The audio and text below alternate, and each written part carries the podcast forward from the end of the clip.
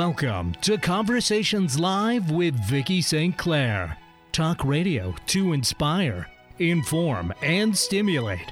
Bringing you enlightened discussions with authors, creatives, innovative business and health professionals, and ordinary people living extraordinary lives, sharing their expertise and life stories, making a difference one word at a time. Now, here's your host, Vicki St. Clair. And welcome, everybody. Welcome, welcome. If you've ever wished upon a harvest moon, wondered what creates the green flash at sunset, or looked up at the sky and sang, Twinkle, Twinkle, Little Star, you're not alone.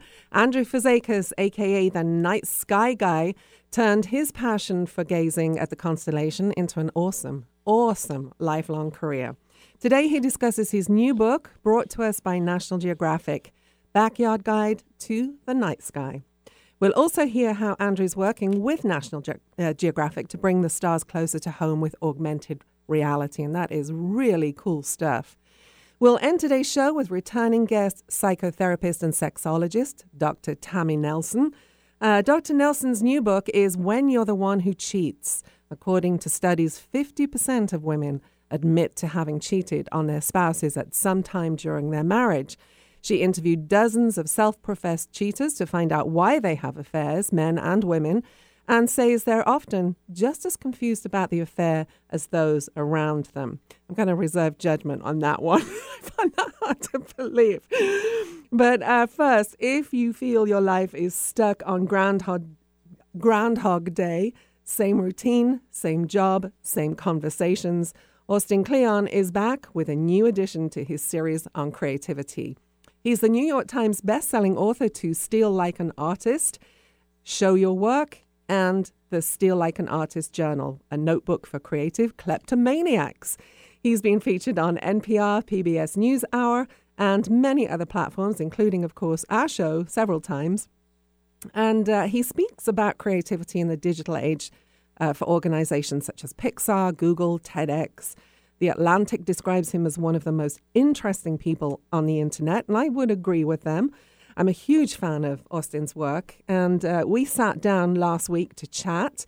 Having talked with him, I think, four times now, I have to tell you, he's still uh, so modest in spite of the huge success he's had with his work.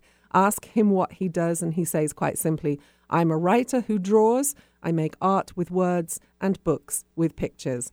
And this book, he says, is the book he himself needed to read.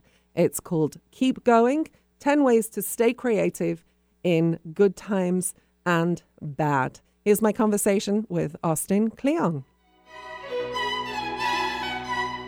So, Austin, um, I, am so pleased you've come out with another book. I've been waiting for you to come out with the next book, and this is called Keep Going 10 Ways to Stay Creative in Good Times and in Bad. Um, and I'm wondering, you know, your your work is full of words, illustration, ideas, poetry, quotes. Why do you think it appeals to so many people? Because I've talked to so many people from different backgrounds, and they they love it. Well, I think two things. I think one, you know, it's like Alice in Wonderland said what's the point with without, of a book without any pictures in it?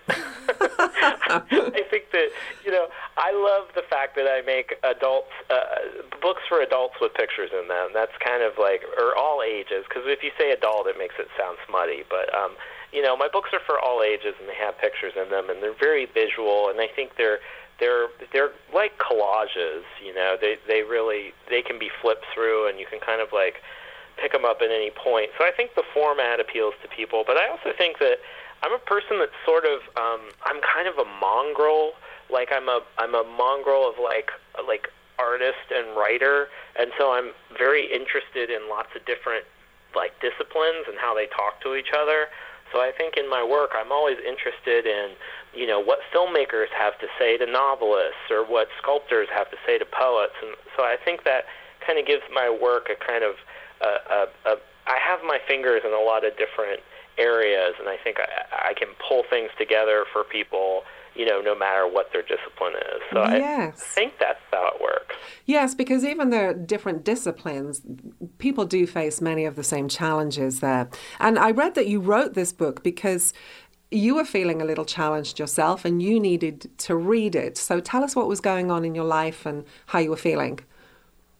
Well, I, you know, um, I, I really, a couple of years ago, you know, it'd been a couple of years since I'd written a book, and I, I was just feeling the plain old burnout. Basically, I, I the world just seemed too crazy, and writing seemed too hard, and I just thought, what's the point of books in in a in a world that's gone this way? And and I just kind of lost my path, and um, and so I did what I think you have to do sometimes, which is I, I I went away so I could come back. So I spent a lot of time kind of not working. I I spent a lot of time writing in my diary.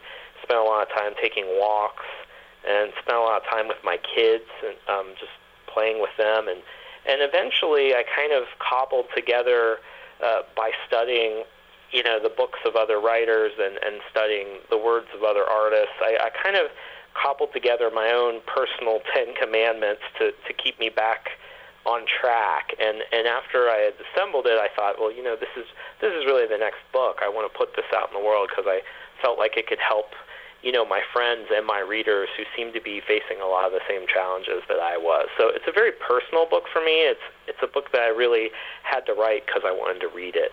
Yes, and I think that often when you do work that you love, other people find it hard to um, acknowledge that you, you can get to that point of burnout. Because I've been there myself, and people have said, you have the dream job.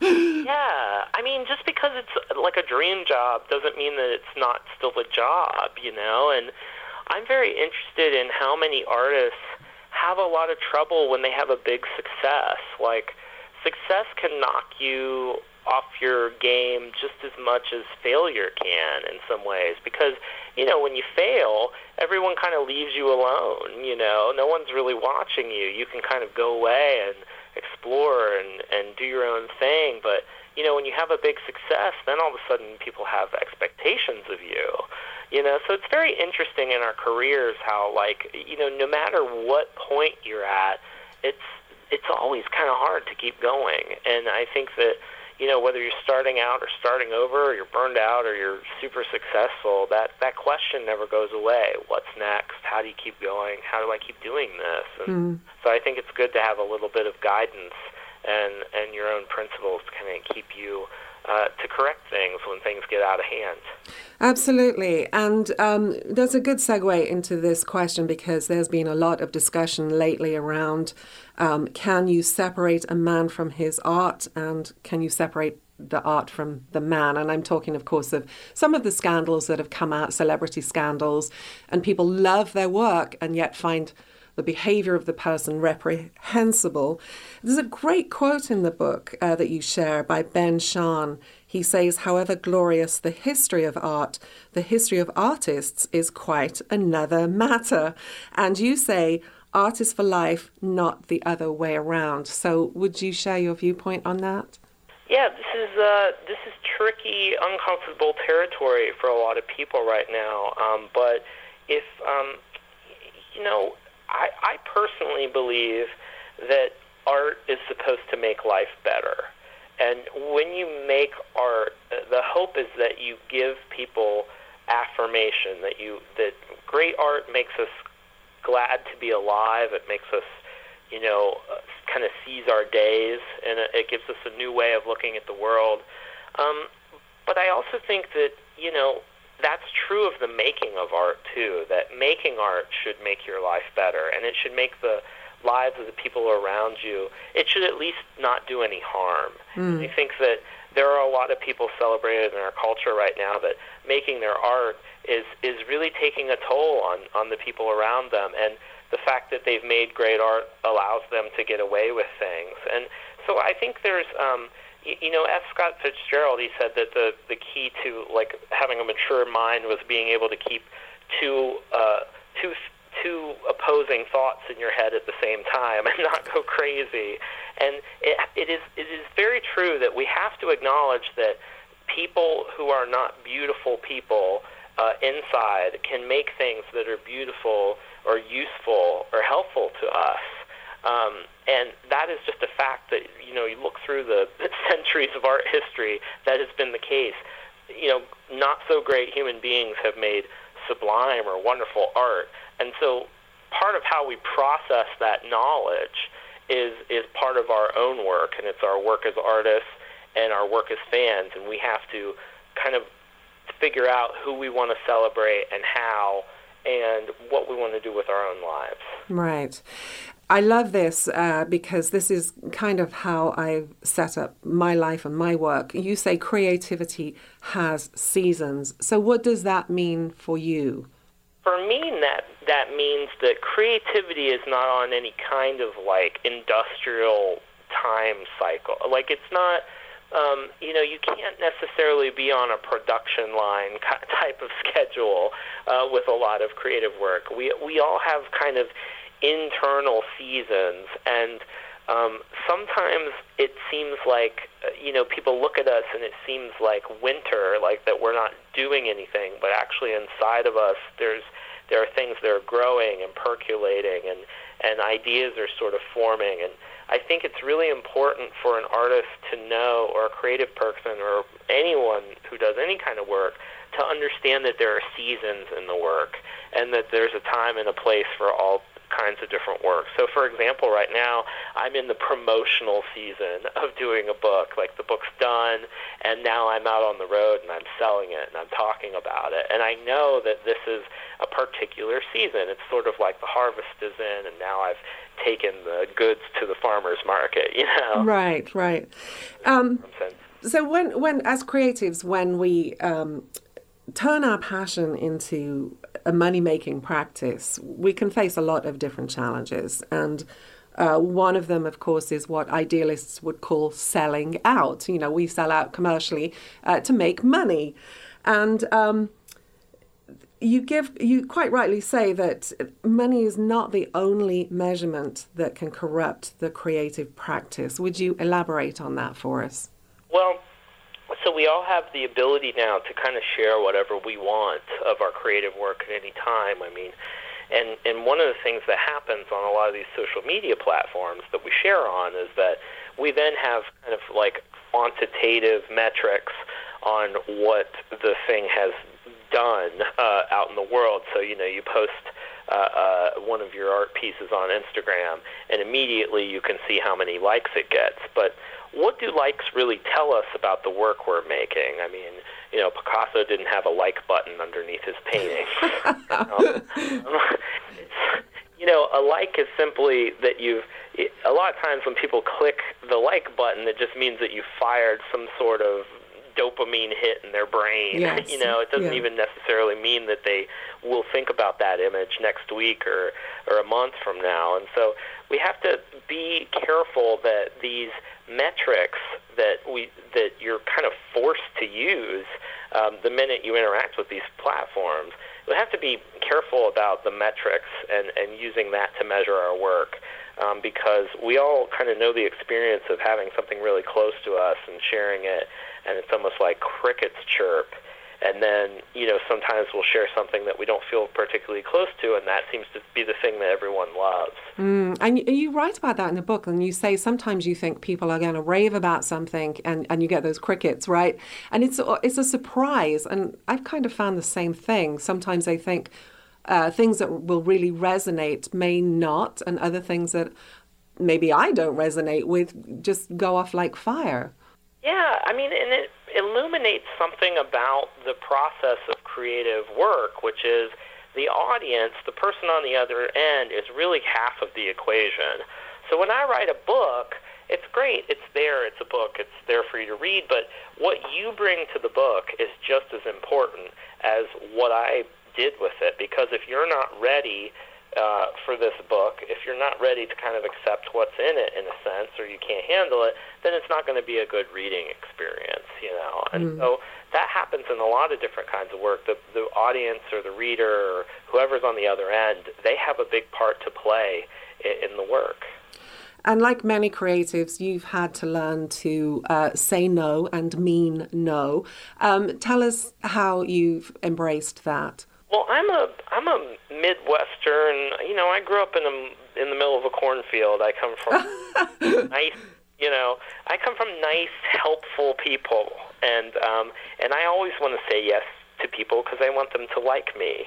Um, but part of you know getting my work done now because I'm a I'm a guy who's you know I've I have a pretty decent sized audience and I, but I also have like a young family and I'm trying to do my thing is I have to say no to a lot of people and I have to kind of disappoint a lot of people uh, in what they want from me, and that's part of the work. Part of my work is not just doing the work, but it's protecting the time to do the work. So we all have to say no uh, to things.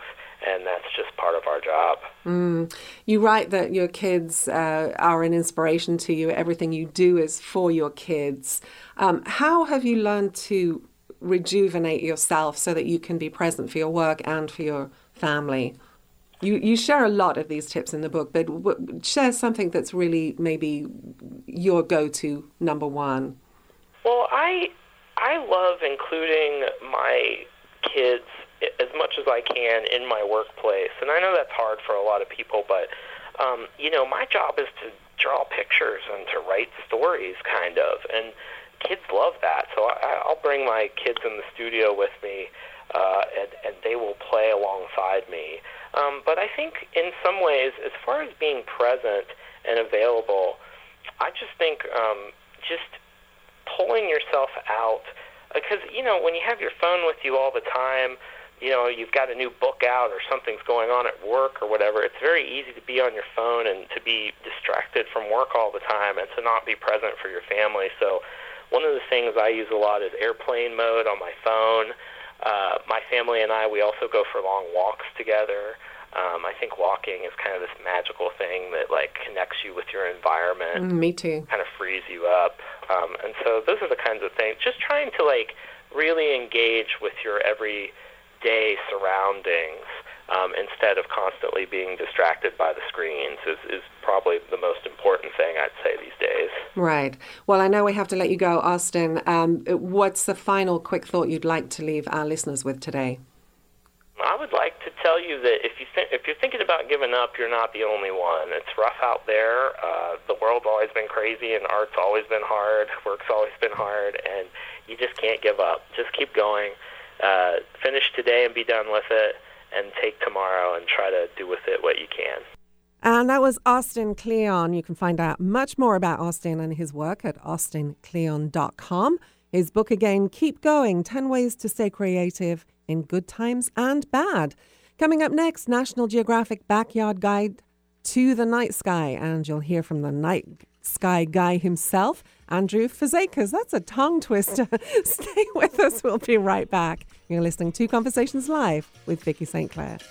Parkinson's disease affects as many as 1 million people in the United States. At the Parkinson's Disease Foundation, it's our mission to beat this disease. To learn about the Parkinson's Disease Foundation, or if you want to help support our work, visit our website, pdf.org, or call us at 800 457 6676. In the Northwest, contact the Northwest Parkinson's Foundation at nwpf.org. Let's see if I. I guess that. this just isn't working. Knowing you have a great idea for a book is one thing, writing it, another. So, what's stopping you? Maybe you can't find time. Maybe you don't know where to begin. Maybe you wrote a couple of chapters, then disappeared down a rabbit hole. Or maybe you'd rather someone else write it for you. Partnering with the right coach or ghostwriter can make all the difference between talking about your book and finishing your book. As an award winning writer and strategic consultant, Vicki St. Clair's storytelling credits span from business, health, self help, and memoir to New York Times and USA Today best-selling anthologies. Vicki partners with people just like you at the exact level you need, whether you need a little encouragement, editorial guidance, or full blown ghostwriting and consulting services. If you're serious about telling the story you know is inside you, stop procrastinating. Let's get your story down on paper. Contact Vicki today. Email Vicki at VickiSt.Clair.com or call 1 800 495 7617. See more about Vicki and her work at VickiSt.Clair.com. Oh, yeah, that could work.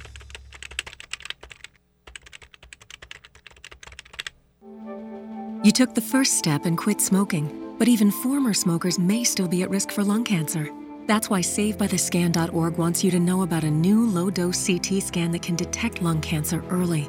It takes only 60 seconds and could save your life. You took the first step, now take the next. Visit SaveByTheScan.org for a simple quiz to see if you're eligible and talk to your doctor about screening. SaveByTheScan.org is brought to you by the American Lung Association's Lung Force Initiative and the Ad Council. Next week on Conversations Live with Vicki St. Clair. Relationships. They can be as easy or as difficult as we make them. Psychologists and relationship experts Dr. James Crichton and Dr. Ronald Frederick join us to help smooth the way with insights from their new books, Loving Through Your Differences and Loving Like You Mean It. Catch us live Mondays at noon Pacific and again Fridays at 6 a.m. Find more details at conversationslive.net. Conversations Live with Vicki St. Clair. Ordinary people leading extraordinary lives. Advertise. Learn more at conversationslive.net. You found us. Maybe you've been guided to listen. Alternative Talk 1150. And welcome back, everyone. Well, we're going to hear from the Night Sky Guy in just a moment. I do want to let you know that Austin Kleon, who uh, we just heard from, is coming up to the Northwest uh, Thursday, April 11th. He'll be at Powell's City of Books in Portland, Oregon. And he'll be up here in Seattle uh, doing the live taping uh, of his interview on Friday, April 12th at University Temple United Methodist Church. You can ping me on info at conversationslive.net if you didn't catch that. Or it's probably on his website. All right, so coming up now, we're talking with Andrew Fazekas, aka the Night Sky Guy. He has a passion for night skies that is absolutely contagious. His new book with National Geographic is A Backyard Guide to the Night Sky. It is full of really fascinating information, fun facts, and of course, fabulous pictures uh, that you'd expect from National Geographic. The book takes an expert but easygoing approach. It's suitable for all ages and would be astronomers at all levels. Andrew Fazekas is a science writer, speaker, broadcaster, and he shares his passion for the wonders of the universe in all media. He writes the popular online column Starstruck for National Geographic, and he's the author of the Star Trek, uh, the book Star Trek: The Official Guide to Our Universe. He's a syndicated correspondent for TV and radio networks and the communications manager for Astronomers Without Borders. He's also the co-creator of the world's first open air or first open air augmented reality planetarium experience, which is up in Canada. And uh, he and his team are partnering with National Geographic to expand this concept globally. It's very exciting. Here's our conversation, Andrew Fazekas, and he says he's never met a night sky he didn't like. You are also known, Andrew, as the night sky guy. I understand you've been doing this for a long time, for like 40 years or so. So you began this as a, a fascination as a kid. What was it that drew you to the night sky? Well, you know, um, it's it's seared in my brain. The earliest memories are really sitting in my father's lap and and and looking through his department store telescope. There, uh, we lived in downtown Montreal, Canada, in an apartment building. We would go to the rooftop, and this is a really young age in the 70s. Uh, and you know, even though there was a lot of light pollution around, we were in the middle of the city. Uh, I was able to see through that telescope wonders that really has stayed with me for the entire life. I was looking at craters of the moon, looking at the moons of Jupiter, seeing the rings of Saturn. These are are are you know really fond memories for me, and it, it and it sparked a lifelong journey in exploring the night sky and be, and sharing my passion with others. I I just get I it it, it just tickles me pink just to to be able to inspire people uh, about the night sky, and uh, it's very infectious, and uh, it's something that I'm very fortunate to have now uh, transformed my hobby into a, a profession of being able to, uh, as a professional astronomy communicator, right, right, get people exploring the cosmos. Often, you know, when we take our passion, uh, this was going to be one of my questions, Andrew, so we'll just jump straight into that here. But um, often, when we take our passion and it becomes our job, um, it, it, becomes less of a passion for us. And I was going to ask you what still gi- gives you goosebumps, and it sounds as though everything does to do with this. Well, for me, it's uh, a lot of it is being having the opportunity to engage with some of the frontline uh, researchers and discoverers. Um, part of my job is really to translate all that science gobbledygook that really is very difficult to understand for lay people and, and sort of distill it into easy to understand terms and something that also engages people. And, and so I, what gives me goosebumps is being able to, um, to see uh, a professional astronomer at work, uh, uh, getting back uh, data of, say, a planet that's orbiting a star 500 light years away, and that data that he's gotten, nobody's seen. Those images nobody in the world has seen before, no human eye, and it holds secrets of of perhaps that this is a habitable planet that's so far distant. Could there be life on it? And to be have that ability to really explore that with uh, with a professional astronomer is amazing, and then be able to convey that. my excitement is very childlike when it comes to the cosmos, and um, and this is these, this is the and being able to just go out to the night sky. Believe it or not, Vicki, I love just spending time going out to the night sky. And what I get a kick out of is sharing that with my children as well. Yeah. I have two daughters, nine and eleven, and uh, you know I love sitting out in the backyard on a blanket with them and pointing out things in the sky and sharing that those stories with them. And uh, and these are the things that still you know, after so many years, I, there's never enough that I can get out of it. Right. Well, you also say it, it's the cheapest hobby because you can just zip out into the back garden and sit there on a blanket. And I certainly remember as a kid, I thought my dad was so uh, clever because he, he could point out certain aspects of the sky. So I'm sure your kids appreciate it too.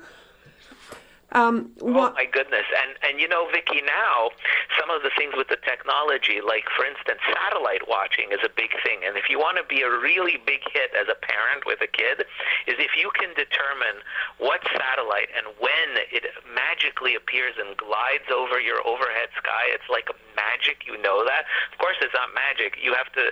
There's uh, apps for this where you can actually go online and it'll tell you when uh, the International Space Station comes around and and and and does a flyover.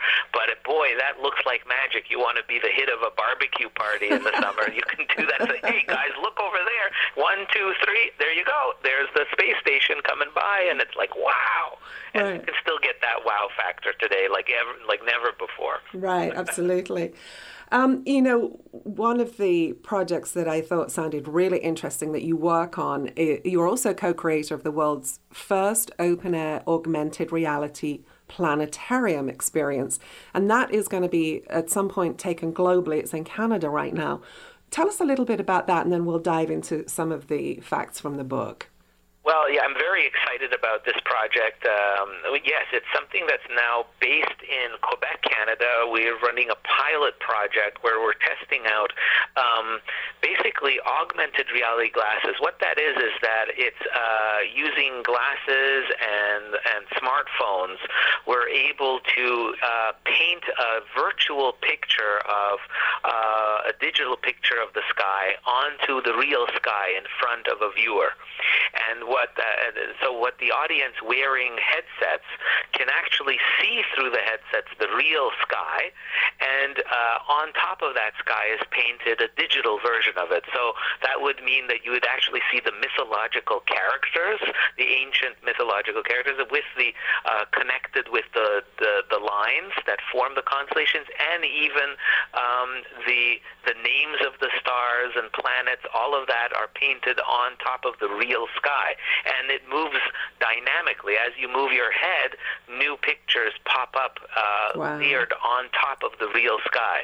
So this is a very new concept.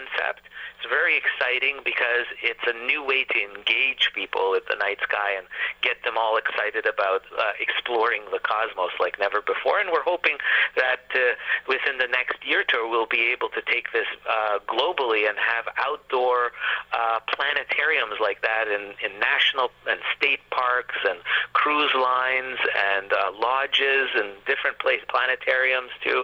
A lot of different locations. Fascinating.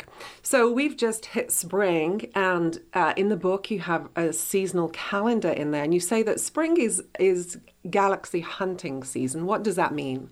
Well, spring is really interesting because if you look at the sky typically across the, in the everywhere in the northern hemisphere, wherever you are, you look at the night evening sky, and what you may notice after coming off of uh, of the winter sky that there's a sparsity of, of really truly bright stars. There's there's more of the star. There's more blank dark space in the in, in in the spring sky, and that's because our view from our vantage point here on Earth, we have a window in during the springtime of where we don't have the uh, stars that are nearby blocking the view from the entire universe outside of the Milky Way galaxy.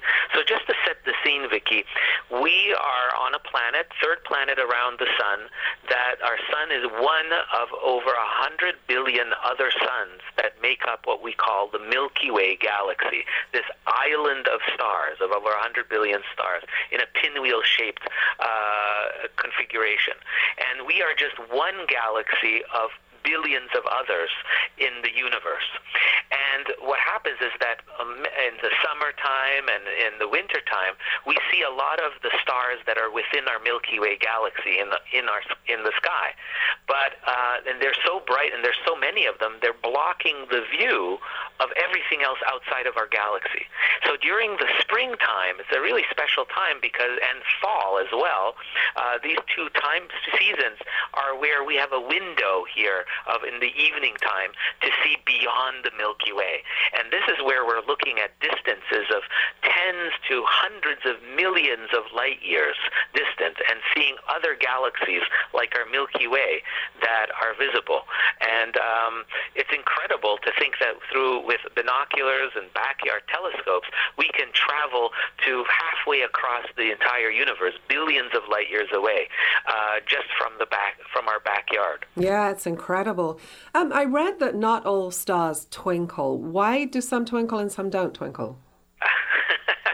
Right, the twinkling effect. Well, that's really uh, due to uh, the Earth's atmosphere. It's not the uh, necessarily the light. Now, I'll, I'll, have a caveat to the little asterisk, actually, to okay. that statement. But first, let me say that generally t- stars don't twinkle. That when you see them shimmering like that in the sky, that's usually an effect of something nearby, uh, uh, something a pollution or particulate matter in the atmosphere that is making it shimmer.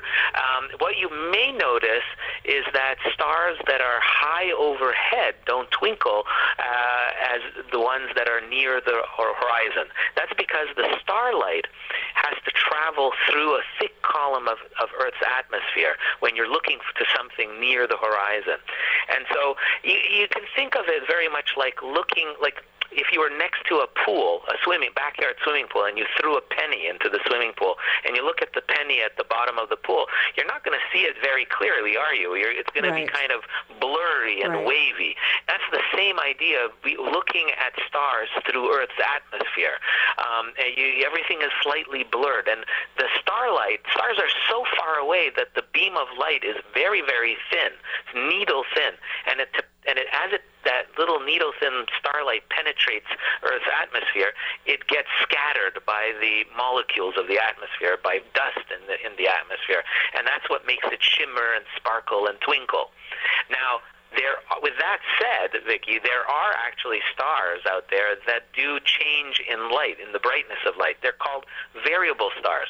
That's one of the fun things to, that I explore in my book is that you can actually choose certain stars that actually change their uh, their brightness intrinsically, meaning they actually wink out.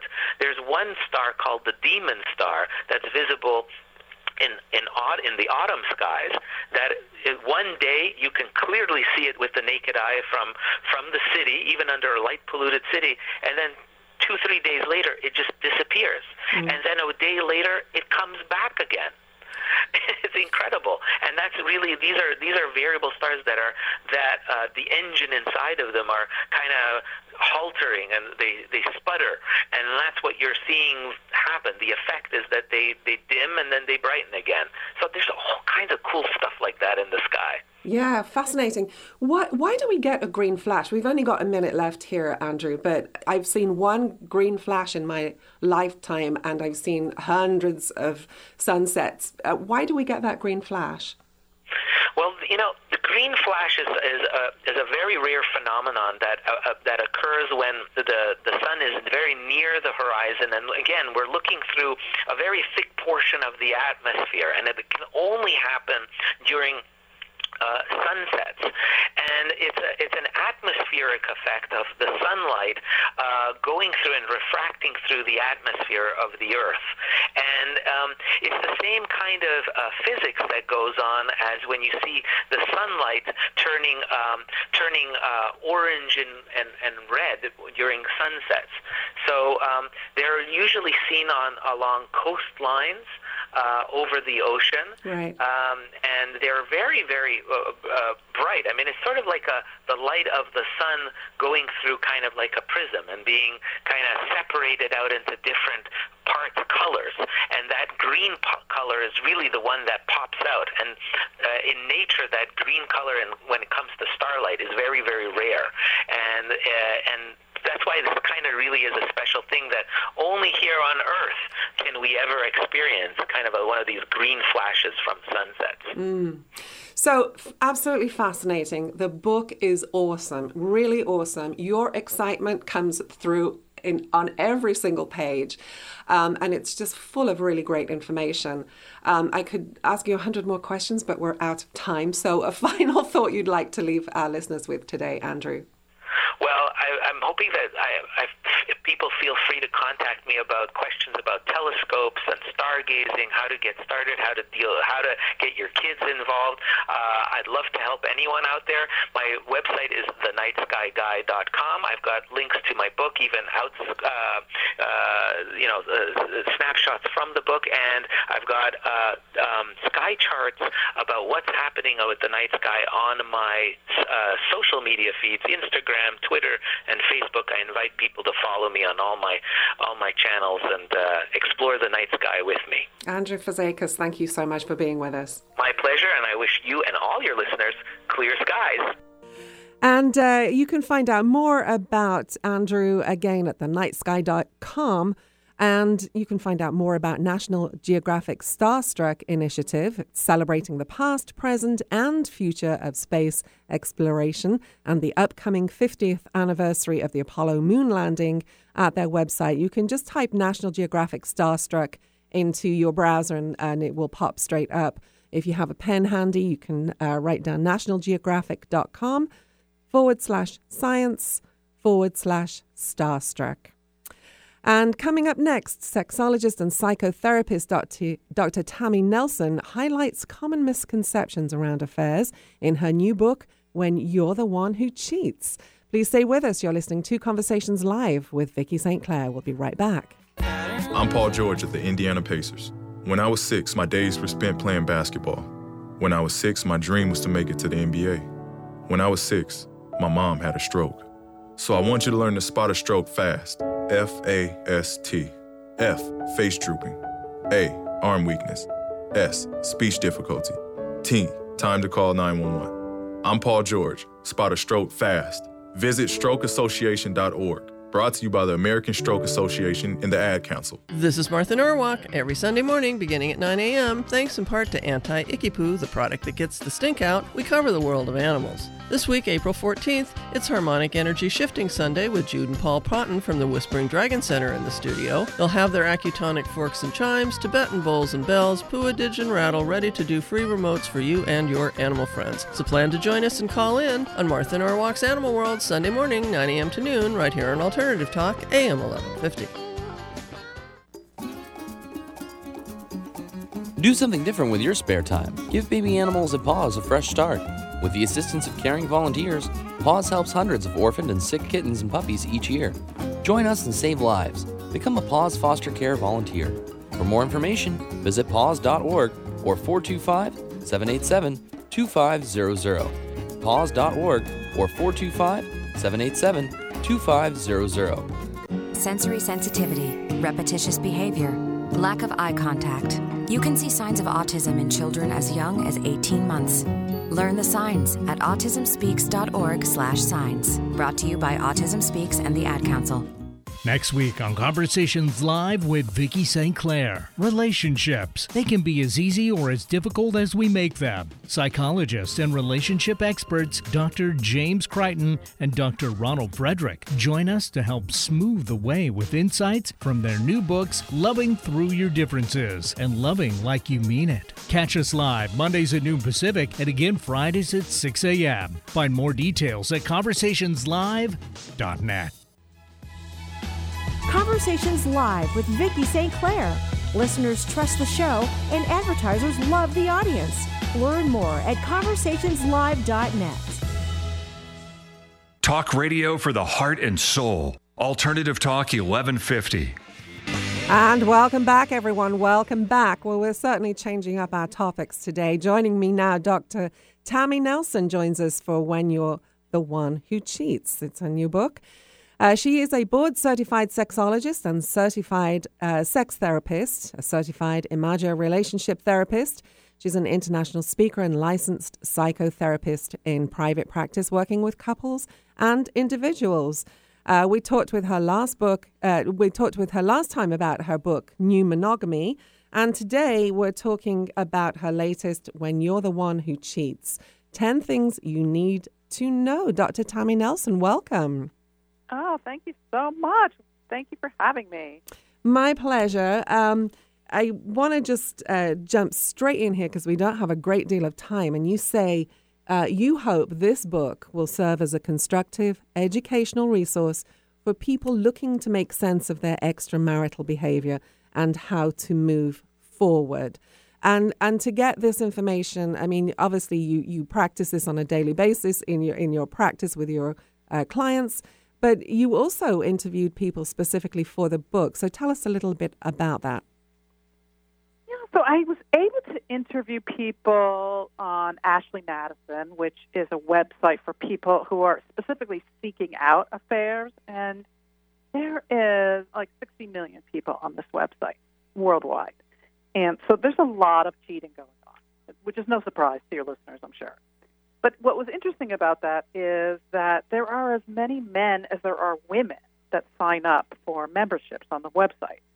So I got to interview people who are currently having affairs, who are either struggling with the idea of being honest or who are cheating to stay in their marriage. And I, I found it all very fascinating. Right.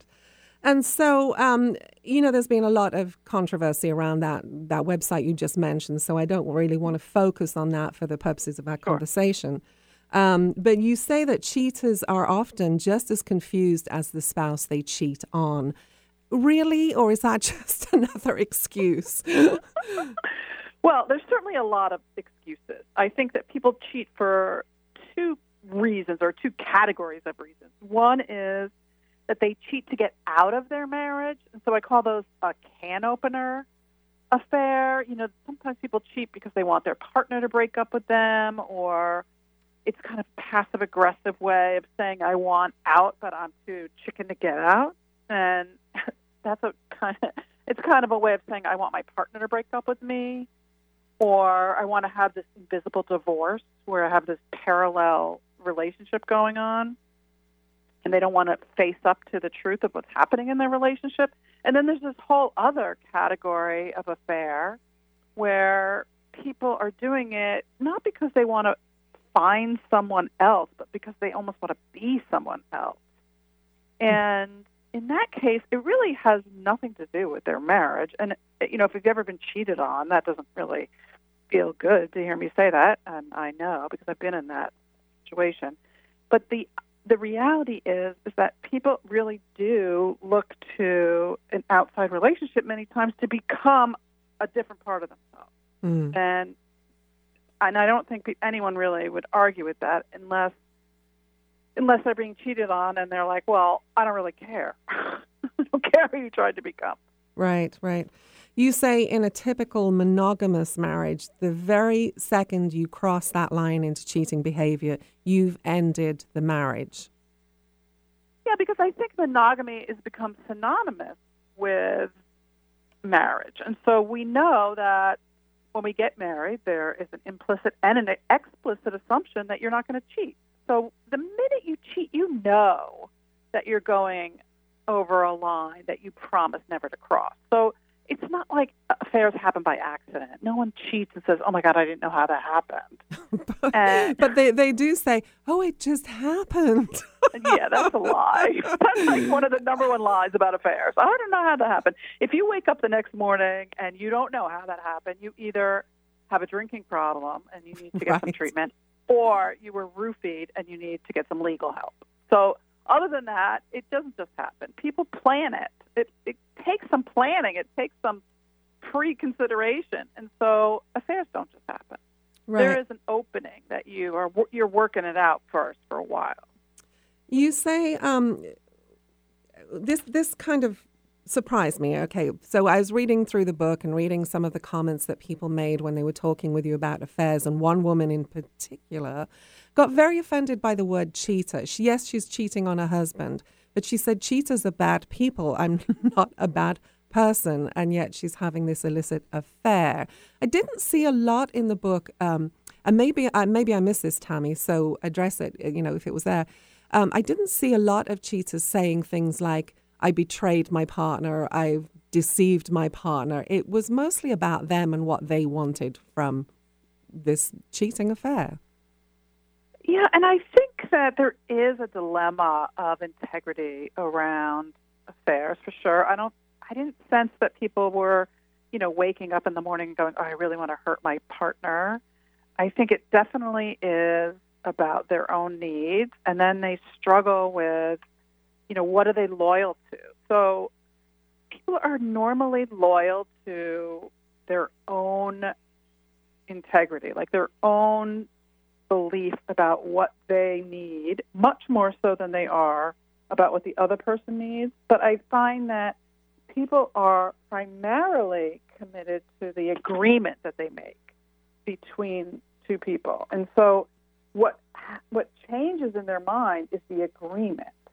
Not necessarily that they're not committed to the other person, but they're committing to an agreement that in their mind somehow has shifted. So in other words, well, you stopped having sex with me, so I'm change. I, I feel like the agreement has changed, or Mhm. I stopped loving you, so I feel like the agreement has changed, Mm-hmm. or you know, there's this justification because the agreement is no longer what they committed to. Right. Right. And I, I get that totally, but it would help if we communicated before we got to that point, right? and that's an that's an imperative too. And I think that there's a confusion in people who cheat that they justify. I don't want to hurt my partner, and so if I tell them, then not only will I not be able to do it, but I will somehow be causing them some kind of pain that I'll avoid if I don't tell them, and that's a dilemma. Like, where are we in our whole culture around telling the truth? Like, what does integrity really mean? Yeah. Are we are we protecting people by lying, or you know, I I really wrote this book because I was obsessed with this idea of truth. Like, what does it mean to tell yourself the truth, or to tell your cheating partner the truth, or the your marital partner the truth? Like, I'm really intrigued by this idea of how people process this idea of telling the truth, Mm. and what does that mean? Right. I find it interesting. Right, and you said in the book, uh, which I found interesting too, and I, I've seen this with friends who've, uh, you know, had been cheated on and and cheated themselves, but they, you say they need cheaters need to get out of denial. They often build a case for why they're cheating. Uh, they build up resentment and use that as ammunition against their their spouse, their partner. Yeah, and what I'm what I'm really hoping to say in the book is, look, don't blame anybody for your affair.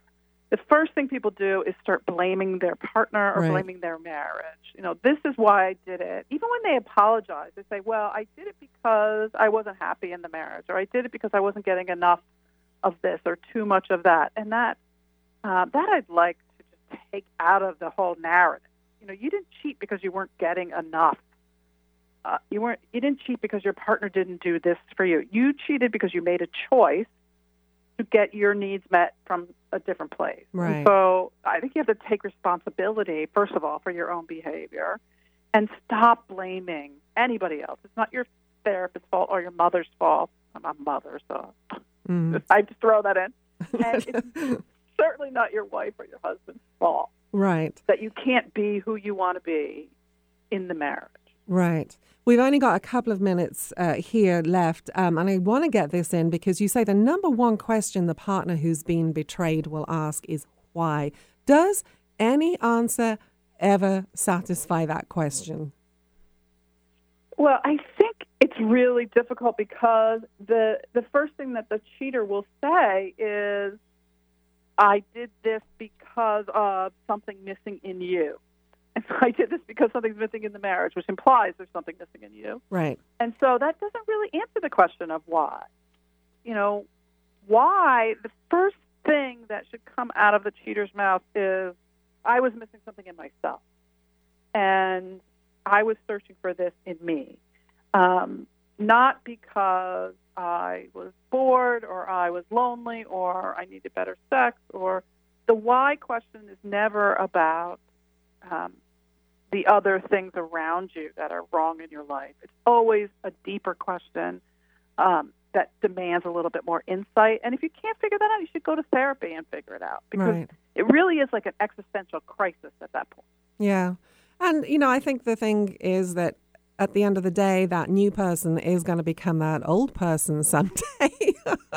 Yeah, And- I mean, the, the affair partner can never live up to the affair partner. right, right. So, I know listeners can find out much more about you at drtammynelson.com. A quick final thought you'd like to leave our listeners with, Tammy. Yeah, I think, you know, we all at certain points of our lives want more. We want more for ourselves. We want more out of our lives. And so I don't think cheaters in general are are bad people necessarily. I think that um, we all have to look at what it means to live in integrity, and that means integrating all the parts of ourselves. We're so compartmentalized in our culture. We hide so many parts of us that I think we're all struggling with this idea of what it means to live in an open, truthful, honest relationship. And Mm. I think that's a struggle. Yeah, wise words. Dr. Tammy Nelson, thank you for being with us again. Appreciate it. Oh, love being with you. Thanks, Vicki. And the book again is called When You're the One Who Cheats 10 Things You Need to Know. So I think whether you're being cheated on or if you're cheating, this is, uh, you might find some good tips in here. And uh, I'm going to leave you with uh, Sir Walter Scott's uh, words here because I love this phrase Oh, what a tangled web we weave when first we practice to deceive. And that brings us to the end of today's show. You can find me at conversationslive.net. You can uh, reach me by phone at 800 495 7617. You can find us on Twitter at Vicki St. Clair and Facebook at Conversations Live with Vicki St. Clair. Until next week, live well, live strong.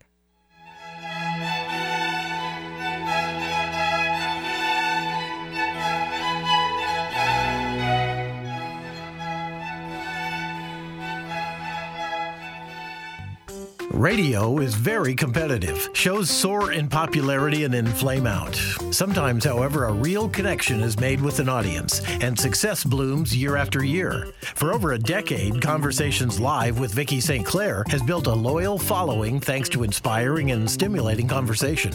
Longevity, loyalty, exclusivity. Smart advertisers seek it out. With Vicky's valuable audience, the search is over. Discover the affordable, effective ways to advertise your business. Log on to conversationslive.net. That's conversationslive.net today.